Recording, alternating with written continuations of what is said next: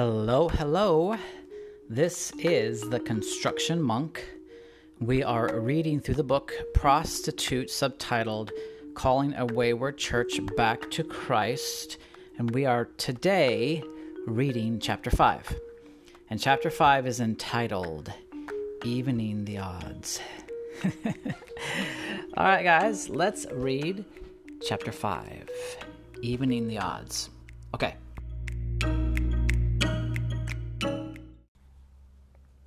God had a plan.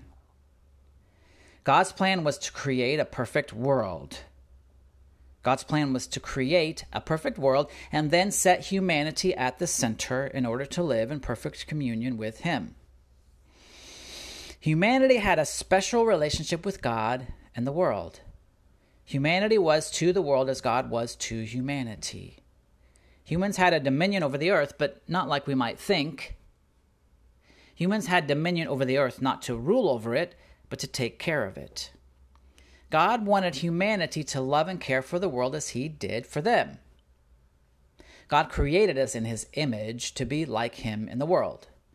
Satan sought to destroy that by enticing humanity away from God. He did that by tempting Adam and Eve to separate from God and then to become their own gods. It was a creative trick. God made Adam and Eve to be like Him, to have a relationship with the world as He did with them. That's cool. Adam and Eve were already like God in the world, but their God likeness was not given to them in separation from God. It was given to them in connection and communion with God, right? God walked with them in the garden in the cool of the day, as we read in Genesis three eight. God created the world as a place of communion between Him and humanity. The whole purpose and plan of God was communion with His creation, especially humans, the creatures most like Himself. Satan's plan was to destroy that communion so that he could have dominion over the world. Satan had already tried and failed to assert his dominion in heaven. He was still stinging from that defeat when he entered Eden with a new plan. He thought, if He couldn't rule heaven, why not earth? You know, he still wanted to rule somewhere, right? But there was a problem. God created humanity to rule the earth. For Satan to rule the earth, he needed to have dominion over humanity. But there was another problem. Humanity exercised their dominion over the earth in communion with God. You know, Satan had already lost to God, so he knew he wouldn't win another fight where God was involved. In order to gain dominion over humanity, he would have to have dominion over the earth, right? In order to have dominion over the earth, Satan would need to separate humanity from God. Satan's first move was to entice Adam and Eve to disconnect from God. To do that, he offered Adam and Eve what he wanted most for himself, to be God. Once Adam and Eve were disconnected from God, they were easy prey for Satan and his plan. With God effectively out of the way, Satan could use and usurp humanity's dominion over the world for his own. Satan could rule through humanity on the earth, making it into his kingdom. But there was another problem. On the very cusp of Satan's plan succeeding, the seeds of its defeat were sown by God in His judgment of Satan. Do you remember this from Genesis? That judgment was, quote, "And I will make enemies of you and the woman, and of your offspring and her descendant. He will bruise you on the head, and you shall bruise him on the heel." That's from Genesis three fifteen. In this judgment, did you see that God mentioned Satan's offspring? Right? Satan's original plan was to remake humanity in his own image, to trick them into trying to be their own gods so he could be their God in the world. John stated that the whole world lies under the power of Satan. Whoa. And Paul actually called Satan, quote, "the God of this world." Man. That's from First John five nineteen and Second Corinthians four four con- consecutively, you know. God also mentioned that a descendant of humanity will eventually come to defeat Satan's plan. You know, God's really telling Satan in this pronouncement, hey, you won for now, but you won't get away with it forever.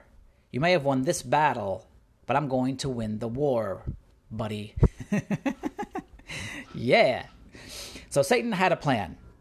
His plan was to be the god of this world by separating humanity from God so that he could rule the earth through them. Satan's plan succeeded, kind of. But in the moment of its success, God came up with a counter plan. You know what that counter plan was? That counter plan was Jesus. Woo, woo. Yeah. Now Satan needed a new plan to counter God's new plan. God's new plan was to reconnect humanity back to him through Jesus and the Holy Spirit. Right? We lost connection with God. God made a way for a reconnection through Jesus. Now, Satan's new plan, though, was to counter that new connection. God's new plan was to be carried out by the church. Satan's new plan was to create a counterfeit church that would look just like the church, but not have the true power of the church. Satan had already successfully separated humanity from God once. But he would have to do it yet again. You know, Satan had time to craft and fine-tune his new plan. When the time was right for Jesus, the time would be right for Satan as well. But just like the first time, God would be ready to thwart Satan all over again. Yeah. Satan always has a plan, and God always has a counterplan. Every move of Satan against God, God turns back into a countermove of his people. Bam! God uses Satan's plans against him to accomplish God's great purpose. I love that. As bright as light is, it shines even more brightly in contrast to the darkness. The battle between darkness and light is ever ongoing, but the light has shone out into the darkness, but the darkness has not overcome it. John one five. The darkness cannot overcome it. The darkness never will. Right? Darkness is just the absence of light. So wherever light shines, darkness naturally flees. Yes. Still, Satan has his plan. You know, Satan has his counter plan. The plan and the counter plan are one in the same. To disconnect humanity from God. Remember what his plan is? His plan is one leader, one church, one truth. God's counterplan through Jesus and the Holy Spirit is the church.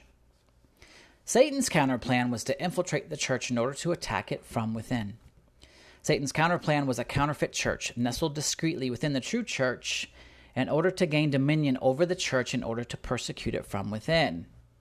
To do that, Satan needed to separate the church from its true head in order to establish a secondary head or a alternative head, right? We, you know, the true head of the church is Christ. The true power of the church is the Holy Spirit, and the true father of the church is God. Satan wanted to control the church through a false head. Satan wanted to control the church through a false power, and Satan wanted to place himself as a false father over the church. You remember, Jesus told the Pharisees that they were children of their father, Satan. Remember that? Now, the first step in Satan's plan was one leader. It would have been impossible for Satan to effectively separate every single member of every local church from the indwelling power of the Holy Spirit. He might work long and hard to infiltrate and separate some in the church from the Holy Spirit, but as soon as he did, all the others still filled by the Spirit would be able to see the attack and separate from it. You know, we see this happening in the first church, right? We see the first church recognizing the attacks of Satan from within, from errant members whom Satan had been able to win over to his side, even if just for a moment. The function of the church in the first few centuries was to disciple individuals into the Holy Spirit. Every mature member of every church, what Paul called elders and deacons, was well equipped to discern and develop the less mature members into life of the Spirit. Into the life of the Spirit. As a result, the process of discipleship created a constant vigilance towards the spiritual development of individuals and against their possible derailment by the counterplan of Satan. If a member of a church was being enticed away from God, there was a multiplicity of mature elders and deacons who could spot it and correct it. Yeah. Even if Satan happened to entice a more mature mem- member away from God, there was still a multiplicity of other mature elders and deacons who could spot and correct it.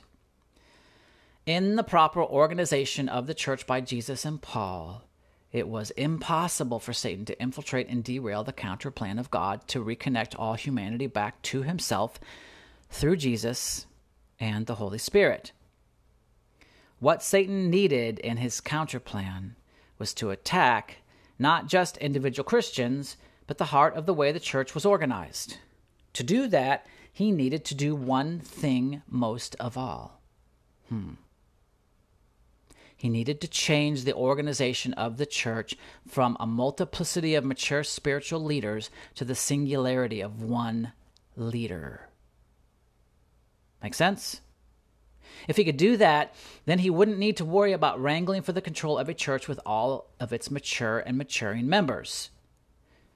He would only need to contend with one. It was a clever plan.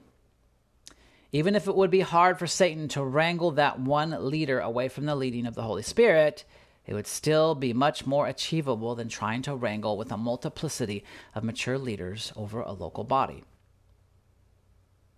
The first step of Satan's plan was to improve his odds of infiltrating the church. Instead of being a hundred to one, roughly, he wanted to make it one to one. Those were much better odds. The first step of Satan's plan was evening the odds. He needed to even the odds in his favor. And that's exactly what he did.